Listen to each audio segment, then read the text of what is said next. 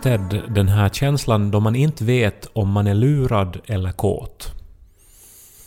Mm, alltså spontant så måste jag tror jag säga nej. Men jag kan fundera en liten stund. Alltså att, om man, att man är osäker på att är jag kåt eller har jag blivit lurad? Ja, alltså det är en sån här frustrerad... Eh... Alltså att jag ser någon som jag tycker är sexy och så funderar jag, har jag blivit lurad nu?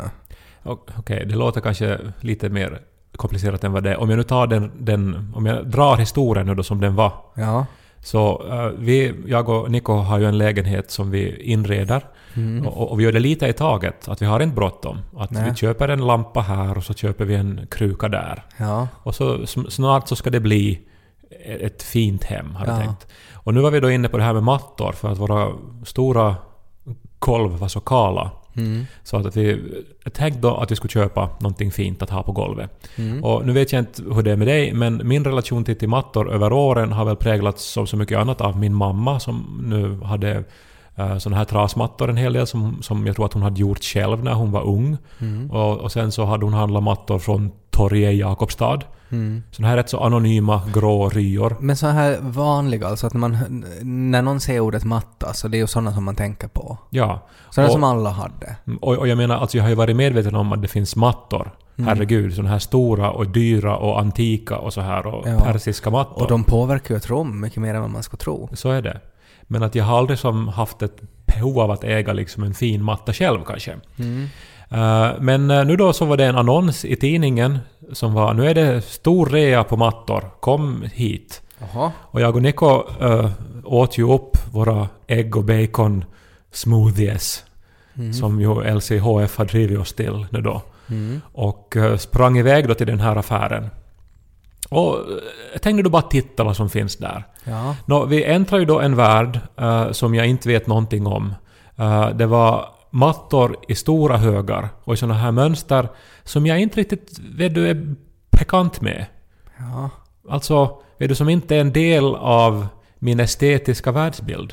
Okej. Okay. Vet du säkert vackra men inte vana för mig som har haft såna här enfärgade enkla mattor. Ja, det var för avancerat helt enkelt. Men så togs vi ju då emot då av... No, alltså jag vet ju inte om det var en vanlig människa. För, för det var ju nog otroligt vad han fick till stånd. Ja. Uh, alltså en, en äldre man, uh, kort, uh, inte så jättebra på finska, mm. uh, kraftig brytning. Mm. Så han välkomnade oss då med liksom ett otroligt leende och började genast prata om de här mattorna som vi såg framför oss. Mm. Och mitt i allt då så hade han ju skapat historier kring en då som var inte alls rätt form och uh, som var otroligt dyr. Mm. Uh, sextonhundra euro. Och vi var ju så här att no, kanske hundra euro skulle jag kunna ge för någon liten matta. Ja. Uh, men, men att han då pratar ju då om hur den här då har uh, vävs då för hand. Förlåt, knutits för hand då i en liten by i, i Afghanistan. Mm. Och uh, liksom han tog min hand, förde den över det här ytan. Och jag liksom kände ju dadelsmaken. Och den här lena liksom ullkänslan var som att smeka en kamel. Mm. Kanske och, tog han din hand och satte mot sin, liksom sitt brösthår. Om du blundade och inte såg. Ja. Och det var därför det kändes som en kamel kanske. Nå, nu hoppas jag ju att det var mattan jag vidrörde. Ja. Men å andra sidan, när du säger det så. Mm. Uh, han hade ju... Alltså han skulle ha gotten away with it om vi säger så. Mm. För alltså hans, hans på något vis... omfamning, och nu menar jag inte en fysisk utan det, den stämning han skapade i hela den här lilla lokalen ja. Var liksom att jag trodde på allt vad han sa och jag skulle ha gjort precis vad han än gjorde. Mm. Och det gjorde jag ju. Mm-hmm. Jag köpte ju den här mattan. Men du går ju alltid på sånt där. Det var ju samma sak när du köpte den där, den där stereon. Nej men det, jag gör ju inte. Jag är väldigt kritisk. Men, du, fanns... men så fort någon är bra på att prata så, så, kö, så, liksom, så tar du det direkt. Jag menar, du skulle vara första typen som går liksom, för mig Hitlerjugend. För att, vad säger du? Men för att om någon, liksom, vad sjukast jag har nej, men för att om någon är tillräckligt bra på att prata så, så är det bara så ja, ja okej, ja, jag tar alla mina pengar. Mm, ja, okej, jag kan gå, jag kan invadera Polen. Alltså det här hittar du ju på just nu. Du nej, har det, inga bevis för det här. Det här om du nu som... har köpt någon så här tre tusen euros afghanistansk matta och så köpte du ju för för typ ett år sedan den där otroligt dyra stereon som du inte alls skulle göra. Men det, det var en speciell situation och, och den har jag haft mycket glädje av, den stereon.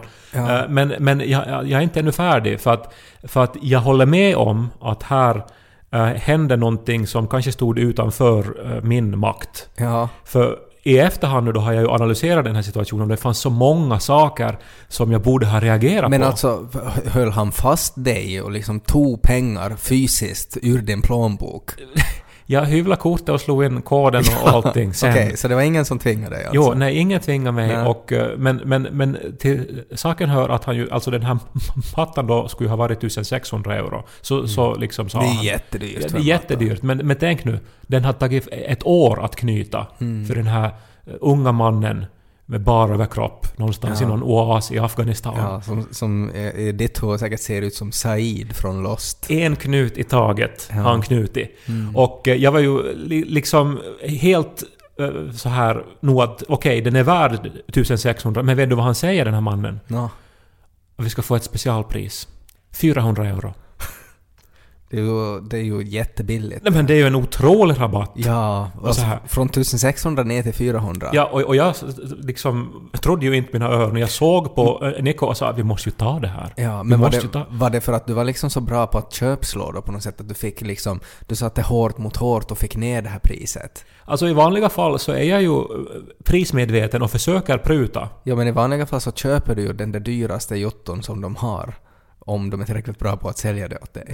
Det här har du igen inga bevis. Du skulle ha betalat sextonhundra euro. Ja, men grejen var att, att jag faktiskt upplevde alltså att den här är säkert värd så pass mycket. Ja. Men inte kan vi ju lägga så mycket på en matta eller vaniko. Och sen mm. kommer han med fyrahundra euro och då är det ju ingen tvekan heller. Nej, då tar man det direkt. Men, men i efterhand har jag nog funderat på det här att han ju nog sänkte priset väldigt hastigt och mycket. Ja, det sätter ju också, jag menar att, att sänka så där mycket så, så betyder ju att det där sextonhundra euro är ju liksom helt draget ur luften då. No, i efterhand, men då så kändes det som världens bästa deal. Mm. Men sen så hände också andra grejer som jag i efterhand har undrat över. Alltså, för då när jag hade betalat med mitt kort, slagit mm. in koden, mm. så bad jag om kvitto. Ja. Och så sa han att nej, nej, inget kvitto. Men jag var okej med det också. Ja, för sen att ja, okej, okay, men inte behöver vi något kvitto då. För du var så på något sätt såld på honom. Ja, men Nico då insisterade att nu, nu måste vi få ett kvitto. Mm. Uh, och, och då sa han, okej, okay, jag skriver ett äkthetsbevis till er, sa mannen. Mm-hmm. Och så ja, men Nico, du hör ju att ett äkthetsbevis ja. är lika bra som ett kvitto. Det är nästan bättre. Ja, och så tar han då ett papper från byrån, ett helt vanligt papper. Och så skriver han med bl- bläckpenna, aj tomatto. Mm. Och så sin underskrift. Så det var ett officiellt äkthetsintyg? Ja, alltså nu i efterhand, ja, det är ju helt mm. underligt nog och förmodligen inte sant. Nej. Men jag rullade ihop mattan, jag bara nöjd ja. och glad ja. och gick därifrån. Ja. Men Nico äh, frågade då innan vi får att, att har vi någon som bytesrätt om det visar sig att den inte passar där hemma. Mm. Och så sa han att, att nej, ingen bytesrätt, mm. men vi får hundra års garanti på den.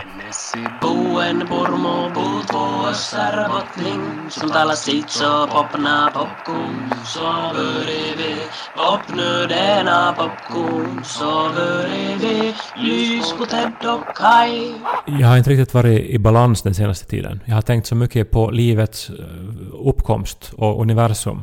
Mm-hmm. Och jag, jag kommer ingen vart. Men nu tror jag att jag har löst det. Alltså hur livet startar i universum? N- nej, det är egentligen det som är problemet. Att uh, livet finns? No, jag har egentligen alltså utgått från den vanliga fysiken här. Nu pratar ja. vi då om uh, Newtons ekvationer. De flesta människor utgår väl från den vanliga fysiken? Ja, no, det är det som det här problemet utgår från. Att, att, uh, att vi har ju några sådana här naturlagar. Mm. Alltså fysikaliska lagar. De är mm. inte ens svåra att lära sig. Man lär sig dem i högstadiet. Mm. Det är Newtons principer och sen Einsteins relativitetsteori. Mm. Förstås, det här är ju, om, om man går på djupet är det ju ja. komplicerade ja, saker. Ja, men det ska vi inte göra. Vi ska inte göra det. Men det är några ekvationer. Ja. Och universum, allt som händer, alla solar och solsystem. Mattförsäljare. Om att, ja, det, det är jag inte så säker på. Mm. Men och liksom alla molekyler och grundämnen och vackra hav så är ju bara egentligen en massa atomer som har släppts lös och sen följer de de här enkla ekvationerna under en lång tid och så blir det så här. Mm. Håller du med? Ja. Ja, så då borde det ju vara så. Och nu, nu är jag ju ingen fysiker här. Nej. Utan en enkel författare. Mm. Men eh, då vid den stora smällen mm. så då var ju alla då, då bildades ju alla partiklar. Och då mm. bildades tiden, rummet och alla de här lagarna. Mm. Hänger du med? Yep. Så om man vet var alla partiklar var typ där vid en halv sekund, när universum var en halv sekund gammalt. Mm. Om man skulle kunna veta var alla partiklar be- befann sig då, så skulle man kunna räkna ut exakt var de kommer att finnas vid vilken tidpunkt som helst. Mm. Det skulle vara otroligt komplicerade e- ekvationer. Ja. Men vet du, alltså, nu, nu handlar det om ett väldigt stort antal partiklar som kommer att krocka och sprida sig. Ja. Och så kommer det att hända olika saker. Ja. Har Men, det här att göra med den här hundraårsgarantin någonting? Är, i, det, är det dit du är på väg? Det, det här är inte det heller. Nej. Och uh, det betyder ju att ingenting oväntat kan hända. Jag menar att man ska kunna på något sätt uh, se in i framtiden utgående från hur alla partiklar rör sig. Alltså det menar jag att i det ögonblick då Big Bang hände mm. så uh, var allting redan förutbestämt. Ja. Allting fick liksom en startvikt, en startposition och en startriktning. Mm. Och sen så bara var det fysikens lagar som hände. Ja, men det betyder väl inte att det är förutbestämt, utan att det är just att det är bara en start. Nej, alltså allting är förutbestämt. Problemet blir när livet kommer in i bilden. Ja. För jag kan ju välja själv vad jag gör. Mm. Alltså jag kan välja uh, var uh, mina atomer ska vara till exempel. Ja. Eller var uh, den här pennan ska vara. Mm. Nu är den på golvet, kastade jag den. Ja. Det var oväntat. Det, ja. det, det gick inte att förutse vid Big Bang. Nej, men jag såg ju att du rörde för din hand bakåt och sådär. Och att jag visste ju att den skulle flyga. Ja, men det, det, det, det här är ett problem nu. Mm. För alltså allting går att förutsäga fram tills att livet uppstår. Och det betyder ju att livet är någonting väldigt onaturligt och konstigt. Men va, va, va, va, varför drar du liksom skillnaden där med liv? Alltså, va... Nej, men för att då går det inte längre att förutsäga. Klart det går. Va, varför är det någon ny logik? Det går väl lika bra att... Därför att en fisk eller en kvastfening kan fara till höger lika väl som till vänster i varje äh, enskilt ögonblick. Mm. Så kan inte en atom. Sätt... En atom är ju viljelös och styrs inte av instinkter utan bara av fysikens lagar. Ja... Men fisken består ju av atomer. Ja, men fisken har en vilja på ett sätt. Den, ja. den har inte en sån vilja som vi kanske känner. Nej. Vilja. Men förstå att det är en stor skillnad mellan livlös materia och sen plötsligt ja, men du materia vet, som... Du, nu utgår du ju från att, att, att det finns en vilja. Alltså att, att viljan inte är förutbestämd. Så kan det också vara. Det kan ju vara... Alltså det att du slängde den här pennan så betyder ju inte alls att du tog ett val att slänga den där pennan utan att du skulle alltid göra det, alltid. Så då var det inte ett val. Det vet man ju inte heller. Nej, men det är ju inte en fysisk, fysikalisk lag som bestämmer att jag tog just den där pennan istället för den här andra pennan. Men det vet vi ju inte. Det kan ju hända att det är en lag som vi inte vet. Nå, grejen är att det är ju det här som är det som jag nu undrar över då. Alltså att det, det måste ju vara någonting som, som vi inte vet. Ja. Och jag löste det ju då genom att, att det ju måste vara så att vi lever i en datorsimulering där någon annan art som inte har en fri vilja testar vad det leder till om man får ha fri vilja. Men jag har aldrig, jag har aldrig gillat det där att vi skulle vara i en datorsimulering. Det är ju någonting som tas mer och mer på allvar. Ja, men jag, jag... Eftersom det är väldigt osannolikt att vi inte skulle vara i en datorsimulering. Ja, men det känns så onödigt att tänka på det. För vad ska vi göra med den infon? Eller den faktan? No. Och vad spelar det för roll om vi är det? Att va, det tycker jag är löjligt. No, inte kan du tycka att det är löjligt. En det så otroligt att... grundläggande existentiell fråga som att finns du på riktigt eller är du en, en datorsimulering? Jo, men vi kan ju inte veta om väder. Men det är ju väldigt logiskt ändå det här, för att vi redan idag, vi är människor som har haft datorer i, vad ska vi säga, sextio år, jag vet mm. inte. Och uh, vi redan gör ju datorsimuleringar för allt möjligt. Mm. Vi ska testa ett nytt flygplan. Mm. Så innan vi liksom Uh, kör upp det, så bygger vi en vindtunnel, simulerar vindhastigheten på olika aerodynamiska varianter av vingarna. Visste du att bröderna Wright, när de gjorde det där, så de byggde alltså en vindtunnel av typ trä uh, och gjorde en massa modeller som de sen använde för att bygga sitt flygplan med. Människan har sysslat med simuleringar i alla tider. Mm. Och vi gör en väldigt avancerade datorsimuleringar. Mm. Så det är ju klart att om cirka några hundra åren så mm. kommer vi att göra otroligt avancerade simuleringar. Ja. Så det är ju verkligen inte underligt då att anta att någon annan art eller till och med människan har liksom nått så långt att man gör olika simuleringar av typ hela universum eller mm. av ett solsystem åtminstone. Men det är ju bra. Och att vi då lever i en sån. Och det du, måste ju vara så. Men har du något emot det då? Kan du inte bara liksom vara nöjd med det då? Att vi lever i en simulerad verklighet?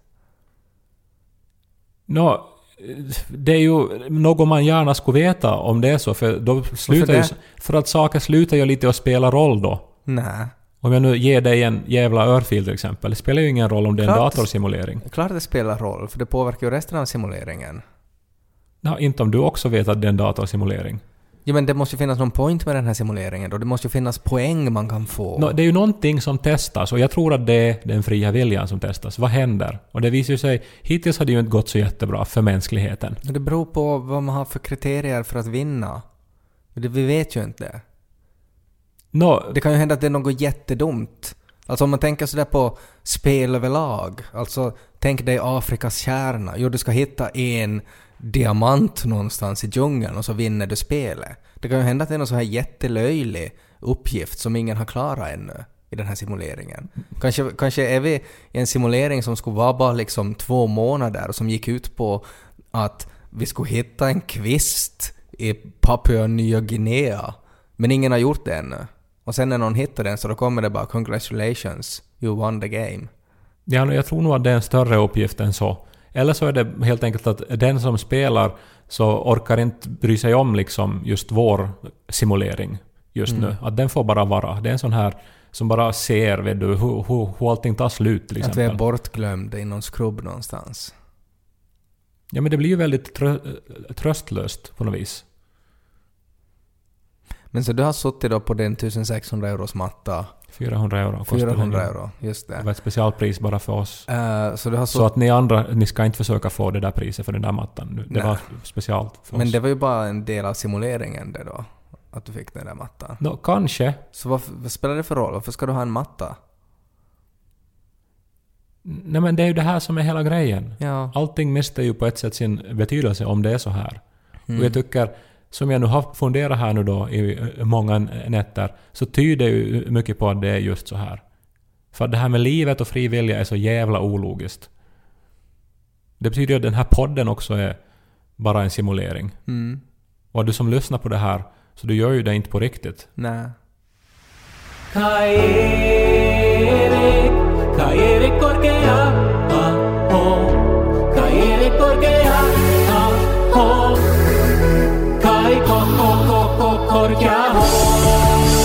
Nu är det ju inte någon point med någon. Nu är det liksom, varför ska vi prata något då? Så du tror alltså på min teori här nu då? Nej, jag tycker bara, även om jag inte tror på det, så att om du tror på det så är det ju inte någon point. Men du kan ju tänka alltid då när, när Lo har haft sån här niskakacka som jag har hört om. Jag har aldrig mm. sett eller upplevt det själv, nej, tack och lov. Nej, det är ganska länge sedan. Jag sysslar inte med sånt. Nej. Men det kan tydligen hända. Så då skulle man bara kunna säga att ja, men det här är bara en simulering, inte gör det någonting. Mm. Inte det här jobbet, inte. Nej, men då ska man ju lika bra kunna bli arg på simuleringen, att varför han är på riktigt en algoritm som gör att det kommer kacka upp till nacken. Nej, men den följer ju sen, alltså den har ju de här lagarna, men sen har den lagt in fri vilja. Så det är liksom fri vilja som kommer i blöjan. Nej, jag har inte, inte jag har ju helt formulerat det här vattentätt inte. Det här är ju mm. väldigt svåra saker. Ja. Men alltså Lo Nej, men jag, jag, jag, jag, väljer ju ändå att släppa ut den här då. Alltså till en viss gräns. Ja, Först är det fysikens lagar som mm. skapar tryck mm. och uh, oegentligheter i hans mm. mage. Men sen är det ju hans fria vilja då som styr den här muskeln då. Ja. Men det är ju också sådär att, att det är ju på något sätt att varför ska man föda upp ett barn i en simulation då? Ja, men själv är du en simulation så. Ja. Det vet jag. Men, bara... men varför kunde de inte bara göra då så att man föds vuxen i den här simulationen? Därför att nu testar de någonting som kräver verkliga förhållanden. Antagligen är det just en art som påminner om oss, om inte det är vi som gör den här simulationen. Men tror du det är som en hyperavancerad art av människorna då, som inte cheatar något mer eller aldrig har gjort det? Och så gör vi sådär att ska vi som ett skämt göra en verklighet som är precis som vi, men vi gör så att när de har ätit så måste de liksom klämma ut något riktigt äckligt ur ett hål i baken. Det, det är ju också en sån här, apropå det här, det är ju ett av de, de mest uh, omdiskuterade bevisen för att Gud inte finns också, det här med avföring. Mm-hmm. Att vi ju har de facto avföring och att vi är skapade till Guds avbild. Ja. Och, att, och att Gud som då skapar människan då har ju tydligen skapat oss med avföring. Så att Gud har ett rövhål. Ja, det, det har Gud ett rövhål eller inte. Mm. Det här är faktiskt en riktigt seriös fråga som finns har diskuterats. Finns det här liksom att om man studerar, vad heter det, exegetik eller? Så att, om, att finns det liksom ett kapitel två eh, liksom i studier om Gud, så är det då att hans rövhål som diskuteras? Eh, jag antar som att man mera studerar alltså de här gammaltestamentliga och nytestamentliga texterna mm. och inte kanske då går in på men så frågan om Gud att, verkligen är riktig. Att det finns mat i himlen då? Ja, men alltså det är ju just såna här frågor mm. som, som det leder till. Men jag tänker ju... Och som småningom bevisar att Gud ju inte kan existera. Men jag skulle kunna tänka sådär att okej, okay, att det är ju inte så lätt att skapa liv, att det måste ju finnas begränsningar och att han kanske gjorde då det bästa av liksom det som fanns till hand, så att man liksom, vi kommer inte bort från det här att vi måste, att skiten måste vara med bokstavligen, liksom att det, det är en funktion vi inte kan få bort. No, när man ser nu bara inte, alltså hur länge har vi nu haft traktorer? Eh, och på den tiden har människan med sin begränsade uppfinningsförmåga ändå kunnat uppfinna en balmaskin som gör sådana här prydliga om, inpaketerade paket som är lätta att stapla och som kommer ut med jämna mellanrum. Så du tycker att Gud hade liksom dålig fantasi? Att han ska kunna haft, alltså när han skapar då Adam och Eva, så skulle han också ha kunnat haft liksom balmaskiner på, på, på deras han skulle rövar. Kunna lösa det på mycket smidigare och mer snärtiga sätt så än det här liksom, niskakacka. Så att på åkrarna så ska det finnas liksom så här vita plastkokonger av skit. Exempelvis så skulle Gud säkert allsmäktig ja. ha kunnat göra. Ja. Men problemet är ju att, att det är ju inte Gud som har designat vårt matsmältningssystem. Nej, utan det är den här simuleringen. No, el, Men bo, ja. bo, borde inte en simulering göra liksom alltid ta de här mest smarta besluten? Alltså det, här, det tycker jag är intressant om vi pratar om simuleringar. Så det är ju så här när algoritmer får designa någonting. Det, det, det blir ju bara mer och mer. Uh, nu var det ju något så här att en algoritm fick räkna ut hur ett vinterdäck skulle se ut. Uh, för att det skulle vara liksom smartast. Och det såg ju helt sinnessjukt ut. Att det såg ju just ut som att någon som bygger balmaskiner för rövar skulle ha liksom gjort det där. Men det var ju otroligt bra. Men alltså, var, det... var det ändå runt nog? Ja, ja, alltså det var runt, men att det, det var liksom ett, ett mönster som made no sense. Och det såg ut som någon sorts insekt slash alien Uh, uppfinning. Men som var då jättebra för att det var så här algoritmiskt för, för just det där specifika underlaget, så var det uh, minst friktion. Uh, eller mest friktion. Och, uh, Men det här är så spännande om det såg ut så här alienaktigt som du beskrev det. Alltså det hade lite insektaura över ja, sig. Det så, ja, ja att, att människan strävar ju alltid till att det ska vara på något sätt också estetiskt tilltalande, men också mm. praktiskt. Och, och när man liksom tar bort den uh, aspekten och, och så bara använder man uh, logik och mm. ren matematik, mm. så då f- framstår det som väldigt uh, obehagligt för oss. Men det var ju för att vi, det var, jag menar, man ska ju också kunna sätta in, alltså uh, estetik kan man ju programmera en algoritm. Alltså att vilka egenskaper som uppfattas som vackra. Och så sätter man in den där algoritmen också. Och så kan den liksom göra någonting som också är snyggt. Alltså att det är en jättesnygg balmaskin för baken. Bakmaskin kanske den kan heta. Uh, som skulle liksom funka lika bra, men att den ska också vara snygg. Alltså att den ska ha någon sorts Steve Jobs designhölje av något slag. Det skulle vara jättelätt att kombinera på artonhundratalet när kvinnor hade såna här enorma uh, klänningar, när de hade såna här stålkonstruktioner så de fick så här jättestora rövar. Jag menar, där skulle man kunna ha haft en liten ball bakmaskin som ska jobba hela tiden. Men inte är det någon point att prata om det heller. Om vi lever i en simulering, så vad, vad, är, det, vad är det viktigaste att diskutera då? No, jag antar att, att vi letar mening med livet i simuleringen lika väl som de som är utanför simuleringen och sköter simuleringen också letar mening med livet. Att det är väl ingenting som de har löst kanske. Jag får ju så här lust att, att jag skulle vilja liksom fucka upp det för dem. Att jag no, vilja, se nu på världen. Nej, men när man är så där att till exempel i ett spel, alltså att om, om, om man ska liksom kolla att finns det några buggar i det här spelet, så då gör man ju såna här tokiga grejer för att se liksom att oj, det här hade de nog inte tänkt att någon ska göra, att det här, genom den här dörren hade de nog inte tänkt att någon ska fa, och så finns det liksom inget rum där för de har inte liksom byggt det rummet. Så jag skulle vilja liksom hitta såna saker för att se vad som händer med simuleringen. Alltså i stil med att sätta senap i cornflakes eller något sånt där. Och så kraschar allt. Men kanske just såna här situationer då man äh, plötsligt beter sig på ett sätt som är främmande för en själv, och då man på något vis möter krafter som man i vanliga fall skulle ha avfärdat men plötsligt inte kan stå emot. Till exempel när man går in i en mataffär i Helsingfors. Mm. Är det här ett bevis för att vi lever i en simulation? Att du köpte en jättedyr matta? Nej, men att jag börjar bete mig irrationellt och för går... Att då var det någon som liksom tryckt på, på liksom, nu ska Kai köpa en turkisk matta-knappen. Ja, jag är liksom styrd utifrån. Mm.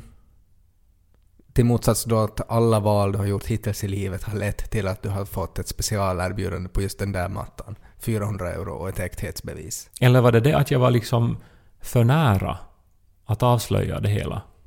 Så de var tvungen att ingripa och sända dit den här mattaffären. Kanske han, den där gubben som äger mattaffären, kanske är han en av de här typerna som står utanför den här simuleringen. Kanske var jag närmare sanningen än Einstein någonsin var när jag bad om ett kvitto. Ja, och det var därför han blev så till sig och var sådär att nej, nej, nej. Du kan få ett äkthetsbevis. För han kunde inte ge ett äkta kvitto på att det var en äkta matta. Nej, för det, för var, det en var en simulation. simulation. Herregud. Ted och Kai. Men säg något roligt du nu då. Du Nej, är ju komiker. Jag vill, jag, vill inte, jag vill inte säga något roligt. Jag vill ha en äkthetsbevis på universum. Nej, men vi kan ju. Vi kan bara skriva det ett äkta universum med bläckpenna och skriva under det. Men jag vill hitta universums försäljare. Alltså de som försöker sälja universum. Nej, men han som kan skriva ett äkthetsbevis att tema on aito universum är. Och sen en, en autograf på det. Ja, det finns ju ett antal heliga skrifter du kan välja mellan som människan har tittat på i några tusen år. Mm. Bhagavadgitan, Upanishaderna. Upanishaderna? Mm. Okej. Okay. Wikipedia. I vanliga fall när vi träffas och poddar så här så brukar jag ju göra dig glad och du brukar göra mig glad. Mm. Men nu känns det som att jag har bara öppnat locket till min uh, existentiella ångest och så har du blivit ledsen. Nej, bara sådär att det, det är ju svårt att på något sätt liksom toppa det där.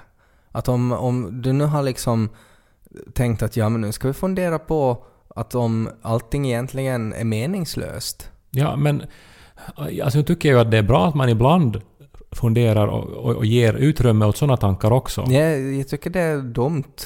Men du brukar ju ofta liksom istället att ta, som motvikt att ta upp samtalsämnen som någonting med någon hummer som pissar en annan hummer i facet. Mm. Har du något sånt nu då? Har inte Lo gjort något tassigt? Nej, han hade tre skor under snoppen. Ett, alltså, alltså helt som ris. Ett torkat riskorn från någon kvällsmat. Ja, är det, är det viktigt? No, han, han, han tyckte det var jätteroligt och han ville att vi skulle berätta det ofta. Berätta historien om när pappa hittar riskornet under snoppen i blöjan. Och han brukar använda det som icebreaker. När vi får kompisar på besök så skriker han att han pappa hittar riskornet under snoppen, och så måste jag då snabbt förtydliga att det var under lossnopp. Men inte låter ju det här heller jättelångt ifrån sådana här skapelseberättelser där det finns en gud som heter Lo. Och sen så f- föddes världen som ett riskorn under hans snopp. Ja.